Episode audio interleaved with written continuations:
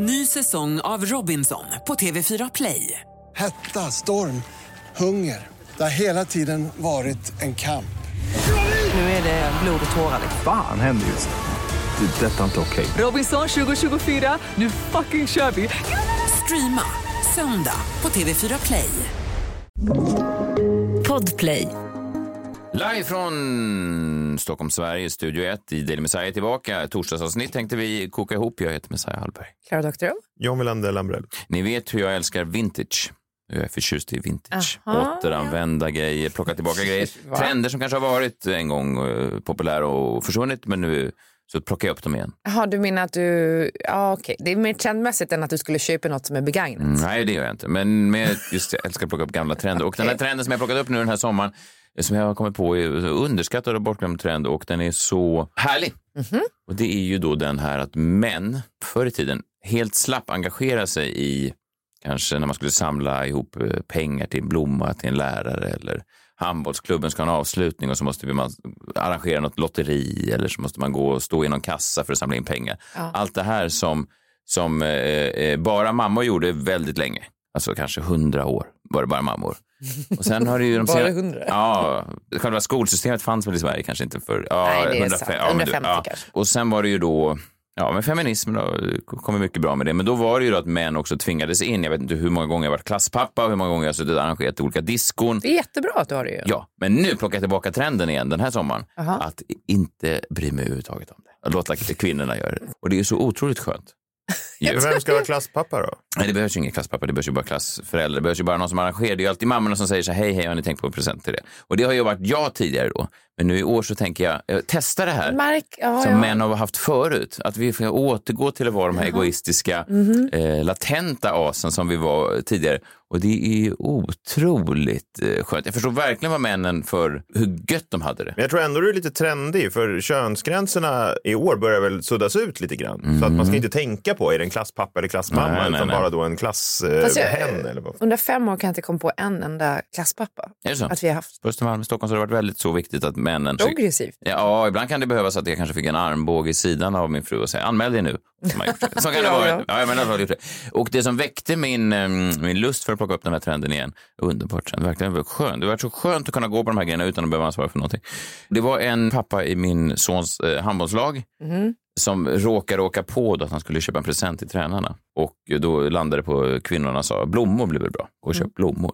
Och då skrev han i gruppen, eh, han pratar engelska, då skrev han, excuse me, help me, I have no experience with flowers. Tänkte gud vad härligt att bara komma undan på en sån grej. Man har ingen erfarenhet. Nej, av blommor. Det står inte i bank-CVt. Har du några svaga sidor? Ja, jag är dålig på blommor.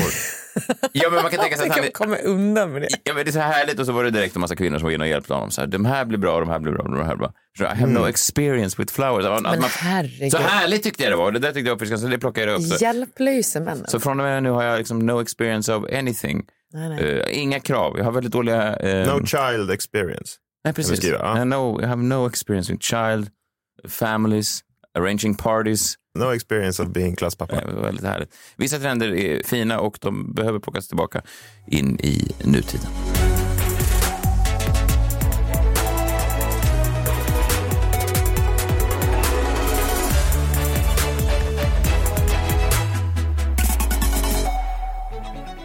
God morgon denna torsdag, Krimmorgon lite längre fram. Eh, Klara, du hade något kul på gång också.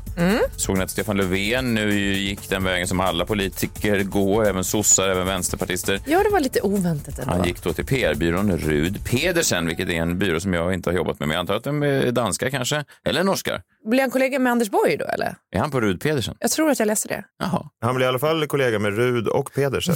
jag tror att det är samma person. Inte Jaha. Rud och Pedersen. Jo, det tror jag. Det brukar ju vara att man är så Jaha. här, Halvarsson Så och det finns en, Halvarsson. okej, så det finns en Rud och en Pedersen. Ja, det tror jag. Det måste Rud det Pedersen. Då är de nog norska, som Kasper Rud, eh, tennisspelaren. Strunt samma. Eh, De har värvat Stefan Löfven och han säger ska vara rådgivare till företag och vara en länk Där tycker jag är fint att han har valt orden här. Jag ska vara en länk mellan den politiska arenan och näringslivet. Det är väl det alla lobbyister Exakt. någonsin har varit.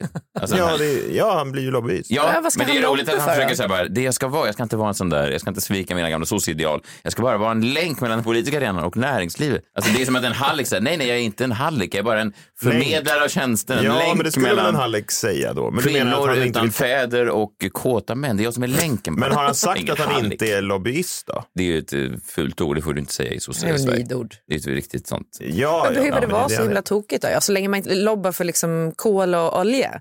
Jag Nej. tänker man lobbar för, jag vet inte, miljövänliga produkter. Han kan ju välja sina företag. Jag vet, men problemet med Stefan Löfven just är väl att det som lobbyister är eh, deras främsta grej i kommunikationen då. Alltså Mm. de ska kunna kommunicera. Han var ju kanske den sämsta politikern någonsin genom att, att han hade ju inte talets gåva överhuvudtaget.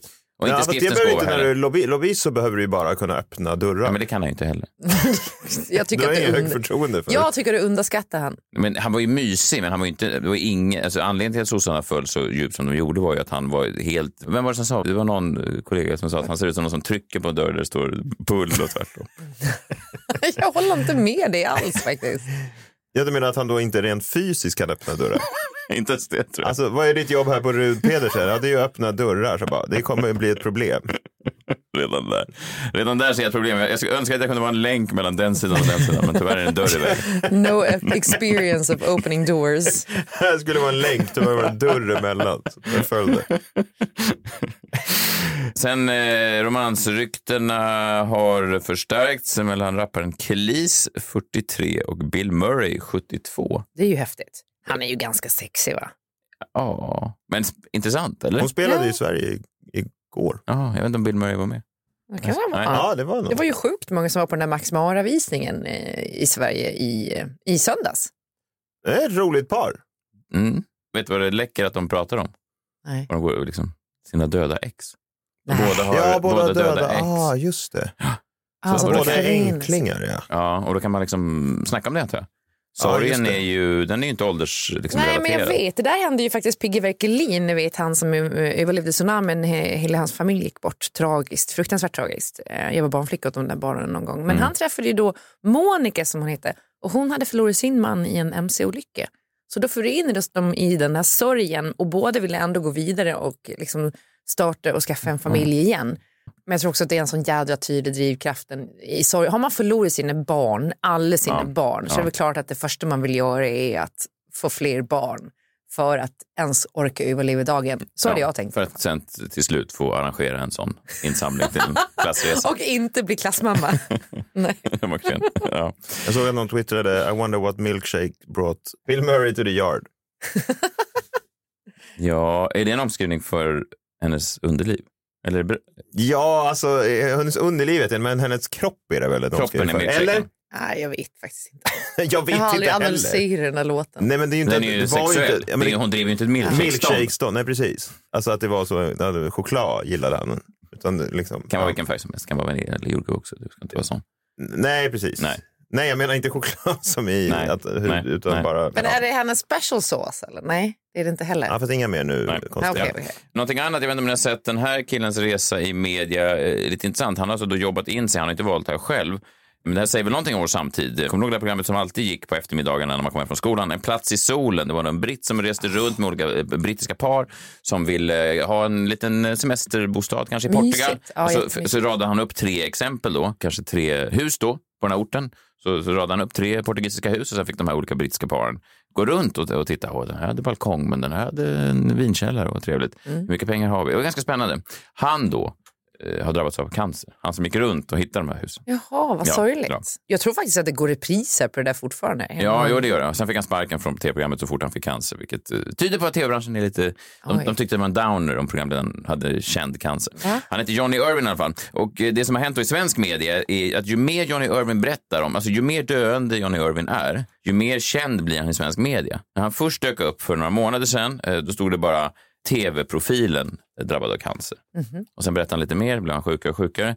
Sen blir det så eh, Plats i solen-programledaren eller något sånt där. Ja. Och nu såg jag i veckan att både Expressen och Aftonbladet gick ut med Johnny Irving döende, men berättar inte för barnen. Så han har jobbat in sig, inte medvetet då, Nej. men det är så mediedramaturgin funkar. Ju sorgligare historien blir, alltså man har sett kanske en gång för tre månader sedan, men det där, programledare?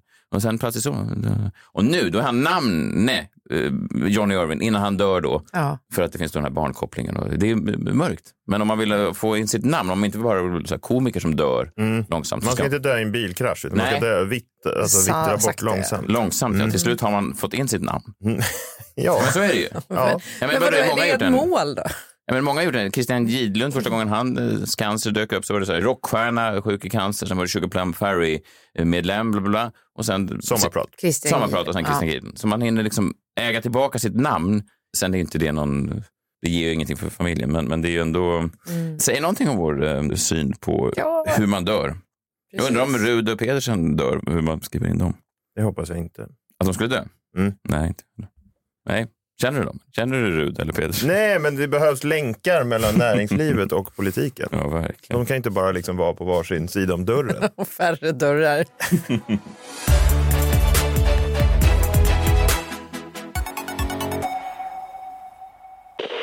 Ny säsong av Robinson på TV4 Play. Hetta, storm, hunger. Det har hela tiden varit en kamp. Nu är det blod och tårar. liksom. Fan händer just nu. Det. är Detta är inte okej. Robinson 2024, nu fucking kör vi! Streama söndag på TV4 Play. Ett poddtips från Podplay. I fallen jag aldrig glömmer djupdyker Hasse Aro i arbetet bakom några av Sveriges mest uppseendeväckande brottsutredningar. Går vi in med hemlig telefonavlyssning och, och då upplever vi att vi får en total förändring av hans beteende. Vad är det som händer nu? Vem är det som läcker? Och så säger han att jag är kriminell, jag har varit kriminell i hela mitt liv men att mörda ett barn, där går min gräns. Nya säsongen av Fallen jag aldrig glömmer på Podplay.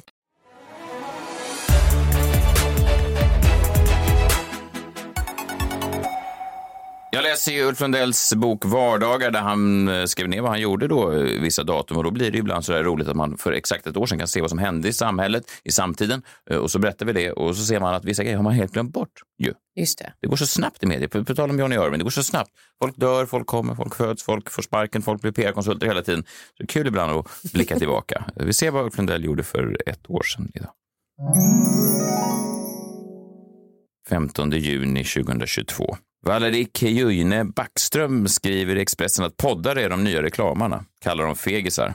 Resonemanget går ut på att folk som gick på konst och reklamskolor förr aldrig blev konstnärer. De tog plats på välbeställda jobb på reklambyråer. Nu poddar de istället och betalas av reklamintäkter. En, min tjej, gillar poddar. Hon vill ha mig att lyssna. Jag säger, har de reklam? Ja, svarar hon. No fucking way, svarar jag då. Hon vill nog ha sällskap att vi ska diskutera, men jag tänker inte sugas in i det där. Det snackas nog ändå. De har sålt sina själar allihopa. Ja, bra. Är inte hans tjej PR-konsult? Hon jobbar inte på Rud och Pedersen. Nej, hon verkar det- jobba mycket. Ja, men det, jag tycker han att hon har sålt sin själ då. Det framgår inte, men jag antar det. Märkte också att hans dotter För alla som jobbar och- åt ett annat säljer ju sin själ. Det är väl det man gör. Alltså, vi gör det, hon gör det. Han gör det väl i och för sig inte då. Han Nej. gör det på sina egna villkor. Så att, ja, Gör han det finns- han har ju, verkligen? Jo, men det gör han. Han har väl alltid gett, gjort sina egna. Så han har väl aldrig varit Han hade gjort reklamfinansierad. reklam, nej. Nej. Nej. Nej, han har inga, inga företag har betalat hans, Nej. utan det är konsumenten då som liksom. Så att han, jag håller med. Bra. Känner du att du har sålt din själ? Ja, det känner Lite jag. för lite tror jag att du känner. det. Ja, men jag tror jag försöker att inte... Försöka sälja den mer. Nej, försöker sälja den mindre. Jaha. Ja, men det försöker väl alla? Alltså man vill ha pengarna, men man vill inte fabricera en, en åsikt. Nej, nej. vill man ju inte. nej. Om jag nämner till exempel att jag älskar kycklingspett i den här podden, då är det ju för att jag älskar kycklingspett. Ja, jag vet, men jag säger ju inte jag älskar kyckling. Det Nej, för du är vegetarian. Ja, men precis. Jag hade Ja. ju kunnat då Ja, säga, sant. för att vi fick ju betalt av ett kycklingspetsföretag. Och ni sa ju att det var väldigt gott. Ja, vi fick betalt i... Marinad. Ja, Ja, jo, jo, jo, jag hade inte men, läst kontraktet. nej, Vad ska jag göra, vad ska jag göra med den här jag vet, hinken? men jag vet ju att det går åt mycket marinad hemma hos dig. Så Ja, det är en, en typ av Det betalning. finns ingen som marinerar så mycket. Jag var ändå förvånad när det stod en hink utanför dörren när jag öppnade. Det är så gott med glass och det finns så många smaker En miljon glassar och en miljon smaker Messiah testar alla glassar som finns Hej! Varje dag den här sommaren äter jag en ny glassmak eh, för att jag älskar glass. eh, Den fantastiska. Det kan vara sorbet, det kan vara gräddglass. Det är viktigt är att det är kallt och att det är gott. Eh, Idag 15 juni äter jag faktiskt min favorit, det kan jag säga redan nu, från Lejonet och björnen, Danish apple pie. Det är så gott med glass och det finns så många smaker En miljon glassar och en miljon smaker Messiah testar alla glassar som finns Hej! Den är faktiskt bra. Åh, den är så god. Det är den bästa. Alla, alla som äter glass innan och så äter de dansk apple pie säger att nu har jag hittat mitt eh, himmelrike, mitt tempel Mm. med religion. Det är fint. Den är verkligen, verkligen god och rekommenderas. Om ni är i Stockholm någon gång, smyg förbi och smaska. Inte på mig. Nej, det låter ju obehagligt. Vad har hänt i din uh, värld då, Klara? I tisdags så eh, hade du ju med dig några exempel på hur kvinnor ska klä sig och göra i sommar från en podcast. Vad hette den podden? Minns du det John? Är Olsson Sisters. The Olsen Sisters. Man ska inte ja. blanda ihop dem med Olsen Brothers som också hade en podcast. Eller Olsen Sisters. Ja. Alltså Mary Kate och Ashley. Precis. Utan Olsson Sisters. Det var ju lite tvivelaktiga tips. Jag tycker att om man inte har lyssnat på det avsnittet så ska man gå tillbaka och göra det. Det var alltså tisdags. Men där så hade de också som tips då att man skulle gå till frisören och eh, fixa håret för att håret inte skulle vara dassigt inför sommaren. Och mitt hår har fan aldrig varit så dassigt så jag kände mig träffad av det här. Mhm. Så, så var jag liksom inne i stan och lunkade runt och liksom gjorde liksom inget särskilt. Och tänka så här, ah, fasen. Jag glider in här på den här frisörkedjan Creative Heads. Den som du går hos John. Mm. Och du har ju haft problem där med att varje gång du bokar en tid så försöker de att boka om den tiden. Nej, de dig. försöker inte. De säger du kan komma, i, du har bokat en tid här imorgon klockan 14. Du kan komma 17.30. Och det här har ju hänt dig varje... Ja, varje gång. Sen är de ju väldigt Gång. bra på själva salongen. Det är just de här bokningsansvariga som hela tiden kastar runt mig. Skickar mig till olika salonger och olika tider och dagar och städer. Och Kan det vara så att det kommer in en mer, eh, alltså kanske att Rud eller Pedersen tittar in och då vill de ha tid direkt och då blir du bumpad? Ja, men så är det ju såklart. Tror du det? Ja, absolut. det. Ja, men så är det. Varför skulle de annars på, vadå, det står ju på sajten att det är en ledig tid. Ja. Jag blir ju bumpad runt och inte För- bara bumpad i tid. Men för Rud eller Pedersen? Ja. båda två. Ja, men tänk... Klipper de sig samtidigt? ja, de kanske gör det. Vem styr då skeppet? Eh, det är väl Löfven då. Och så kommer ingen in för han kan inte få upp dörren. Nej, det är. Ja, men det som hände var då att jag såg att de hade liksom inga, det, det stod att alla tider samma dag var borta. Alltså det fanns inget. Det fanns dagen efter. Och så tänkte jag, men jag går in och frågar om det finns en tid. Så kom jag in där på, på Creative Health någonstans vid Odenplan. Och eh, så sitter det en tjej i kassan och säger att jag vill eh, fixa till mitt hår, jag vill inte att det ska vara så här dassigt. Hon bara, jaha, vad vill du göra då? Ja, men jag vill bli lite blond kanske, lite ljusare liksom. Eh, Jaha, eh, men har, har du tid nu, säger hon då. Jag bara, nu? Ja, ja, jag har tid nu, vi kan köra direkt. Hon bara, okej, men då måste vi sätta igång nu. Jag kan göra det nu och det kommer bli dyrt. Jag bara, ja, Det absolut. kommer bli dyrt. Varför dyrare för att det var nu? Och hon kunde inte specificera priset. Nej, men det hon sa, hon gjorde faktiskt det sen, men det hon sa då att vi behöver göra då, om du ska bli blond så behöver vi göra det som vi kallar för en total makeover. Jo, jo, men alltså, och då går man igenom hela håret liksom Ja. och eh, ljusa upp det. Och sen så i och med att jag var ganska mörk så får man göra det fler steg. Så det här är det första steget för jag vill behålla längden och sådär. I alla fall så slår jag mig ner i den här stolen då och bara så här, fan vilken flyt jag har. Att jag bara kan glida in och så får jag liksom, hon verkade ha, ha koll på grejerna liksom. Mm. Och sen efter en liten stund i samtalet så visar det sig, när hon säger så här, ja, jag har hållit på med det här i 18 år. Ja, vad kul, säger jag. Ja, jag är ju inte så ofta på golvet, säger hon då. Jaha, vadå på golvet? Ja, men liksom ute i, i, i salongen alltså. Eh, idag hoppade jag bara in här. Jag bara, jaha. Och så säger hon så här, fan, mina, mina stammisar skulle bli tokiga om de visste att jag tog eh, en eh, kund in från sidan, för jag har alltså en ganska lång väntelista, säger hon då. Och så, så var jag tvungen att fråga, vänta nu, är det du som har hela Creative Heads? Ja, säger hon. Det är jag och min syster. Så då är det fucking Nathalie som har hela jävla allt. Aha. Så jag har ju, och hon, alltså hon är ju liksom den mest eftertraktade frisören, en av de absolut mest eftertraktade frisörerna i Stockholm just nu. Ja. Och jag har bara glidit in och fått henne och hon fixar mitt hår och det går skitfort och det blir jättefint och jag är Det kommer att supernöjd. Ja men det är klart att det kostar, Ja. så det var ju Ja. ganska Ja, men då, mycket. någon annan blev ju jobb. bumpad då. Men jag För tror, dig? ja, Eller för- Hon var ju tvungen att gå och ringa några samtal. Ja, det var ju då jag fick smset. Så här, kan du komma till vår salong i Skövde istället? jag tänker om det var så. Men grejen är att hon visste inte vem jag var heller. Vadå, jag blev bumpad då av Rud Pedersen och Doktor då? Trist. Men eh, undrar om hon hade kunnat ta sig igenom den här klippningen utan att Nämna. råka nämna att hon ägde hela kedjan. Jo, men du det rakt tror ut jag. det? Det, tr- jag frågade rakt ut. Jo, det förstår jag. Det var ingenting som kom på tal eh, naturligt från hennes sida. Nej, och hon, var, hon var grym, så att Jag jag, är så jävla nöjd. Ja, ja, det förstår jag. Jag ska verkligen inte skjuta er relation i sank, men, men, Do it. men, men det var ändå, ja, vi ska gå till Warner, men hon antydde ju ändå att det fanns något, något speciellt med henne här på salongen. Att hon i normala fall inte brukade vara Jag är här inte nere. blott en simpel Nej. eh, golv. Alltså om hon använder gå ner på golvet, det är också en sån liten dryg. Alltså inte så, men om hon använder uttrycket golvet. Alltså, det är lite som, vad, vad heter han, Svanberg gick ner på golvet på Volvo eller Ericsson. Skulle ni, inte, skulle ni inte själva känna lite så att här kommer jag Jo, som en skänk från ovan till den här människan Jo. med jättedassigt hår som jag Verkligen. ska Så, vet du vad- rädda upp? Så känner jag väldigt ofta när jag går in i rummen. Det är väldigt sällan jag går ut och frågar folk. Jag förstår att du undrar vad, vad jag gör här bland er vanliga, bort pöbeln. Ja, jag tyckte ändå att det hedrade henne. Och, Säger du så eh, på varje redaktionsmöte i Svenska nyheter? Det är Hej, jag brukar sällan vara nere på golvet här. Jag har ju en lång väntelista på folk som vill höra mina skämt. Mina kunder skulle bli tokiga om de hörde att jag testade skämt inför er vanliga simpletons. Ett undantag. Men det kommer att kosta. Det kommer det göra. Det kommer bli dyrt. Det är något jag kan säga redan nu.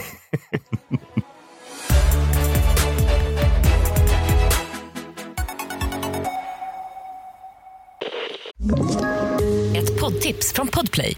I podden Något Kaiko garanterar östgötarna Brutti och jag, Davva, dig en stor dos skratt. Där följer jag pladask för köttätandet igen. Man är lite som en jävla vampyr. Man har fått lite blodsmak och då måste man ha mer. Udda spaningar, fängslande anekdoter och en och annan arg rant. Jag måste ha mitt kaffe på morgonen för annars är jag ingen trevlig människa. Då är du ingen trevlig människa, punkt. Något Kaiko, hör du på Podplay. Därför är gardinerna.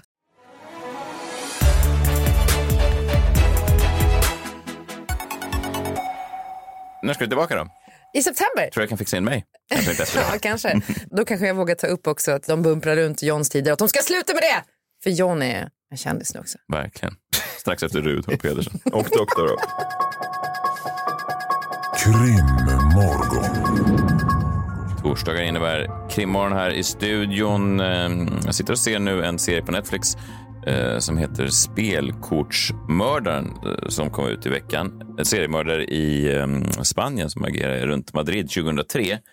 Och det som är så intressant med honom då, för det, du pratar ju ofta om olika brott och mord och sånt där och de är ju sällan som de är i serierna. Nej, Även nej. seriemördare, det finns ju några sådana här Jeffrey Dahmer-typer, men det är ju sällan som de är så som man skriver om dem i krimlitteraturen eller någonting. Du skildrar ju bra ofta mord och sånt där i dina böcker, för du har ju någon slags verklighetsbasering. Men, men det som är intressant med den här mördaren då, det är att han faktiskt lämnar då, spoiler alert, delar av spelkort efter sig vid alla mordoffer. Ja, det är ju väldigt, väldigt ovanligt. För att det är ju då... Filmiskt. Alltså, ja, det är filmiskt faktiskt. Väldigt få, så jag kan knappt komma att tänka på... En grej är att ta från offren då, Ja. men det är ofta för att de har ett symbolvärde som man vill återuppleva Det här är brottet. annat. Ja, men det här är ju någonting annat. Det är det faktiskt. Och det ökar ju riskerna för att åka fast, men han får ju då, måste ju få en tillfredsställelse av att göra det här då. Och också, tänker jag, för det plockades upp ganska snabbt av medierna, att han blev benämnd som den här spelkortsmördaren då. Ja, precis. Men det har ju dock hänt lite grann att vissa mördare blivit sura på sitt epitet då Mhm. och skrivit in till polisen och till media och sagt Just att jag vill inte bli kallad det här då typ. Nej. Det var därför den här Bind Torture Kill till exempel, han signade ju under med det för att han hade fått något annat namn efter sitt första mord. Han hade kallats någonting annat då, som han inte gillade. Nej, det kan ju bli vad som helst. Alltså, man lämnar en, kanske man mördar någon och så lämnar man en halväten um, cupcake. Och så skriver man, ja, tjo- tjockismördaren är igång igen. Sen måste man snabbt etablera Ja ett men nytt namn. precis, och så man får någon så här, precis, ja exakt, eller Ja. någon så här, inte fegismördare men typ så här som väntar hemma, alltså att det framstår som att man är feg, att man Ja. har liksom hoppat på någon bakifrån. Mm. Det tror jag inte sådana där typer av gärningsmän gillar. Nej, Att man har begått ett fegt brott. Pussy ass killer. Ja, ja, det lät i och för sig lite coolt. Men, ja. Eller som ett rapnamn. Ja. ja. Ja, nej, jag ska inte... Eller vad var det de döpte han den där kapten Ynkrygg? Ja, just det, det vill man inte ha. På Costa Concordia va? Nej, han har nog också försökt få ett annat namn då. Jag vet inte vad det skulle vara. Passar dig för mördaren, han är i trakten av kapten Ynkrygg. Ja, men lite åt det. Jag tror att Bind Torture Kill, att han kallades någonting Ja, sånt där ja. i början och då var han tvungen att, då ville han ha ett nytt namn och kallade sig Det kan man Bind. Torture Kill. Vad vill du prata om idag? Atlanta Child Murders. Det var alltid sådana mycket barn och aj, det är för jobbigt tycker jag. Ja, men du kan hålla för öronen. Du kan, sitta, du kan sitta och tänka på Ja, din relation med det här. ja, men har ni hört talas om Atlanta Child Murders? På tal om dokumentär då så finns det en, en dokumentär om det här på eh, HBO Jaha. som kom här om året. Ja, jag drar det lite kort här, bakgrunden. Under sommaren 1979 så hittades eh, kvarlevorna efter två tonårspojkar i skogen i sydvästra Atlanta i USA. De hade varit försvunna i flera dagar. De hade liksom försvunnit. En hade varit på väg hem från en sporthall, den andra från en biograf. Efter det så drog det igång någonting. Nästan i princip varje dag, varje natt hittade man nya kroppar av barn i det här området. Då. Hela stan vändes upp och ner, speciellt här då i lite i utkanten av Atlanta. Och under de 22 månader som följde så kidnappades, ströps, sköts, knivhöggs eller klubbades 22 andra barn. Två av dem var flickor, fyra var unga vuxna, men de flesta var unga pojkar, unga afroamerikanska pojkar. Vissa är, som försvann är och fortfarande saknar också, man har inte hittat alla. De försvann liksom på ett ganska obehagligt regelbundet sätt. Från samma platser med en regelbundenhet och deras kroppar hittades ofta veckor eller månader senare i floder, under broar, bakom sopcontainrar. Inte då hemma någonstans utan utomhus, ja, dumpade kroppar. Men under den här tiden då lite grann om- Atlanta, det, liksom stan höll på att träda fram lite som ett så här progressivt liksom, mecka typ. Afroamerikaner får mer rättigheter och sådär. Det var ett bra ställe att bo på. Men det här blir, förändrade ju allt då eh, över de här 22 månaderna. Det blev ju liksom, alla sattes ju i skräck. Det inrättades utegångsförbud. Ja, men det hände liksom grejer hela tiden. Polisen de kämpade med att försöka hitta liksom några kopplingar mellan alla de här kropparna som nu liksom rutinmässigt dök upp. När den här utredningen var liksom kulminerade så var det fler än hundra poliser inblandade i utredningen i Atlanta. Men det som var så märkligt var ju att ingen hade sett någon ta de här pojkarna. De hade bara försvunnit och sen dykt upp i närheten då, dumpade. Och både polisen såväl som anhöriga misstänkte att eh, det här är Ku Klux Klan som ligger bakom. Det är ett rasistiskt motiv, det är bara unga svarta pojkar som tas. Men när då profilerare från FBI då, som precis hade liksom om man har läst lite om profilerare och sådär, FBI, det grundades ju då lite grann på 70-talet, det här behavior science analysis. Och nu här då, eh, precis i slutet på 70-talet, så var ju de liksom, de hade inte blivit inblandade i så många uppmärksammade fall. Men de här FBI-agenterna då, eh, profilerarna, som också är lite av mina idoler om man vet. Alltså, jag pratar ju ofta om profilerare och jag tycker att det är fascinerande och sådär. Det är dina Rud Pedersen. Ja, jag blir gärna bumpad av, om en profilerare kommer in och vill ha eh, min tid på Creative Head säger jag, gå före. Undrar om det har hänt. Säkert. Jag hoppas det i alla fall. För när de kom till Atlanta så hade de, eller de fick då en helt annan idé om vad det här handlade om. För det var ju just det här med att pojkarna bara verkade ha gått upp i rök. Och när de här profilerarna besökte bostadsområdena där de senast setts då så kunde de konstatera att det bodde uteslutande afroamerikaner där. Och de resonerade ju då att det kan inte vara möjligt för ett gäng vita rasister att kidnappa pojkar där. Nej. Ofta mitt på dagen. Alltså det är liksom... För de skulle sticka ut så. Ja, de skulle sticka ut. Speciellt med de där stora Speciellt huvorna. med dem, alltså, och de, res, de resonerade också, inte ens en vit rasist kan ha begått det här brottet. Nej. De trodde istället att det här hade begåtts av en svart man som bodde i och var en del av det här communityt. Någon som hade en anledning att närma sig pojkarna och där pojkarna hade en anledning att närma sig honom. Så står det liksom i originalprofilen. Vet du vad jag tänker nu? Har en gissning på Ja, vad det skulle vara. Nu kanske jag är inne på min egen... Jag tänker att han, eh, det är en man som driver en glassbil. Ja, men det är inte en dum Jaha. gissning. Jag tror att det var så profilerarna resonerade. Det vill säga, här är en man som är här och gör någonting och där då unga personer går till då. Och en lite äldre vit kille då från eh, norra Djurgårdsstaden som också hänger med den här glassbutiken hela tiden. Jag tror att du är inne på profilerarnas spår. Se här sen om du hade rätt då. Profilerarna föreslog i alla fall att man skulle sätta en bevakning i området runt den här floden där så många kroppar hittats. Den hette Chattahoochee-floden, om jag uttalar det rätt. Och då i maj 1981, två år efter att morden inletts, så såg de en person stanna mitt på en bro mitt i natten. Han kom i sin bil och efter det hördes ett högt plaskande.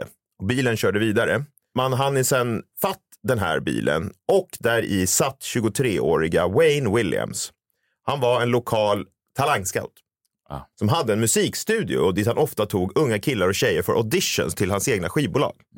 Han gjorde lite som Motown-musik, så han höll på med musik och han försökte liksom övertala ungdomar då att försöka göra en musikkarriär helt Ja. enkelt. Eller det övertala, riktigt- det var nog inte så svårt. Det fanns riktig musik också, det var inte bara en... eh, Ja, men det fanns riktig musik liksom så och eh, han såg ut också som, han klädde sig i liksom lite snygga kostymer och så han såg ut, han hade liksom det lite så här Motown-looken då. Och de här utredarna kunde koppla, ja dels så hittade de ju, tog de ju honom där på bron och sen kunde de koppla både hår och mattfibrer på några av offrens kroppar till samma fibrer som hittades i hans hus och i hans bil. Det som hände sen var ju också att man hittade då en kropp i den här floden dagen efter.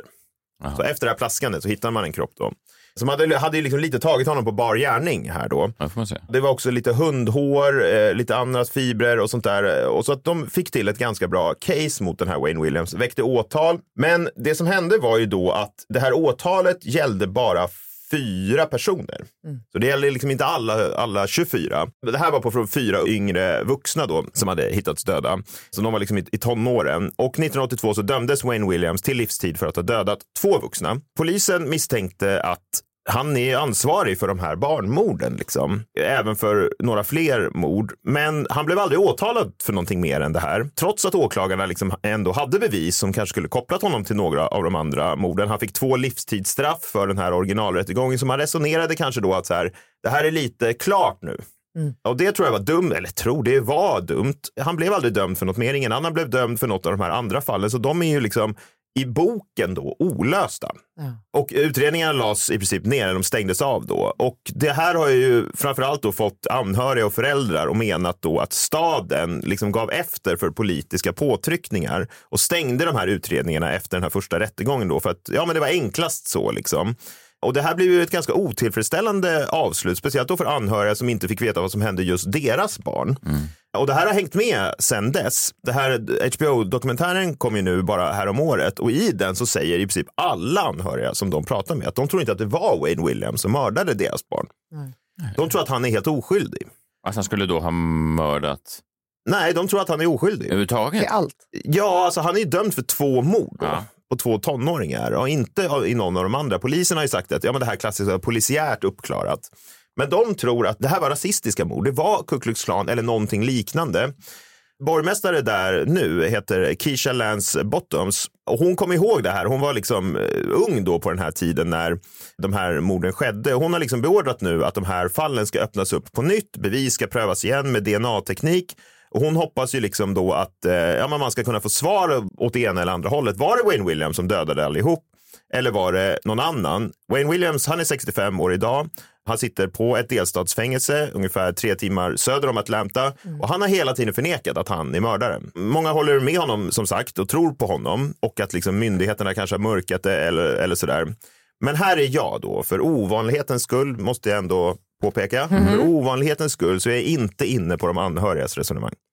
För jag tycker generellt sett att anhöriga har ofta rätt.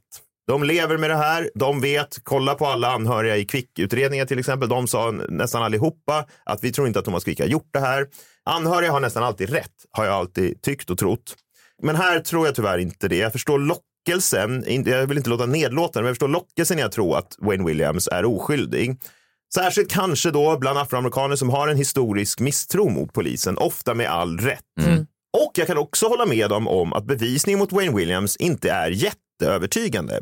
Det är de här hundhåren, det är lite mattfibrer, klädfibrer. Ja, det är ju någonting. Är det liksom jätteövertygande? Nej. Är det ens ställt bortom rimligt tvivel? Ja, det är fan tveksamt alltså. Bilen då? Såg man inte hans bil? Jo, visst, man såg hans bil. Men han, han säger ju att nej, jag har bara kört över här. det Aha, var inte okej. min bil, det var någon okej, annan. Det finns ingen film på Nej, det. nej. Det är liksom en patrullbils vittnesmål som det här bygger på. Kan de ha liksom ljug? Alltså det är så här, jag tror ju inte det, men är det ställt bortom rimligt tvivel? Ja, tveksamt ändå. Fibrer kan ju ha hamnat där, de kan ha varit där i, i hans bil av en annan anledning och så vidare. Han har inte gett någon förklaring till varför de här fibrerna eh, finns där då. Men jag tror dock att FBI-utredarnas profil är korrekt. Och på den profilen så stämmer Wayne Williams in väldigt bra på i princip alla sätt. Glassförsäljare kanske hade varit ännu bättre, men han var en talangscout, han har en anledning att närma sig de här pojkarna, de har en anledning att lita på honom och så vidare. Så jag tror att det var Wayne Williams, eller så var det någon som var väldigt lik honom. Mm. Vad tror ni? Och enligt dig kan det vara vilken svart kille som helst. Enligt profilerarna från FBI, ja. Och enligt mig, ja. Mm. Det lät ju när du sa det sådär. Så, men ja, precis. Jag tror att det var en, ja, en svart kille. Men inte vilken som helst. Mm. Nej. Han måste bo i området. Han måste ha en anledning att kontakta pojkarna. Han måste ha ett, ställe att ta dem till. Man försvinner inte bara från ingenstans. Nej. Och man kan inte mörda någon utomhus heller. Nej. Varför inte det? Jo, du kan inte mörda 24 personer utomhus utan att någon ser dig. Ja, det skulle jag vilja se. Och man har ju svårt att se också att han skulle väcka uppmärksamhet när han dök upp. Han kan ju inte glida runt och säga så här, jag brukar inte så ofta vara nere på här på golvet och sånt där. Alltså, måste ju... Nej, precis. Nej. Jag vet inte om det var det han använde då, eftersom han var då en talangscout. Ja. Eller liksom musiker. Du undrar vad jag gör här? Ja, kanske var det det. Mina han... klienter skulle bli tokiga om de fick veta att du fick den här chansen. Ja, det var kanske så han lockade dem. Jag Ja. vet inte. Nej, Ja. ja. inte alls dumt. Nej. Det upphörde, alla morden upphörde när han försvann från Så var det. gatan. Just Så var det. det. Och hur kort period var det de skedde inom? Två år. Två år, sen greps han och sen inga fler sådana mord. Så här, har det försvunnit afroamerikanska pojkar och eh, mördats eh, efter det? Svar ja. Mm. Men ja, Nej, nej. inte under de här omständigheterna. Så många på så kort tid och som hittades då i floder och sånt där. Utan, ja, Mm, jag fattar. inte med det här tillvägagångssättet. Nej. Vi hörs imorgon då. Då är det fredag. Yes! Ta hand om er själv. också. Hej!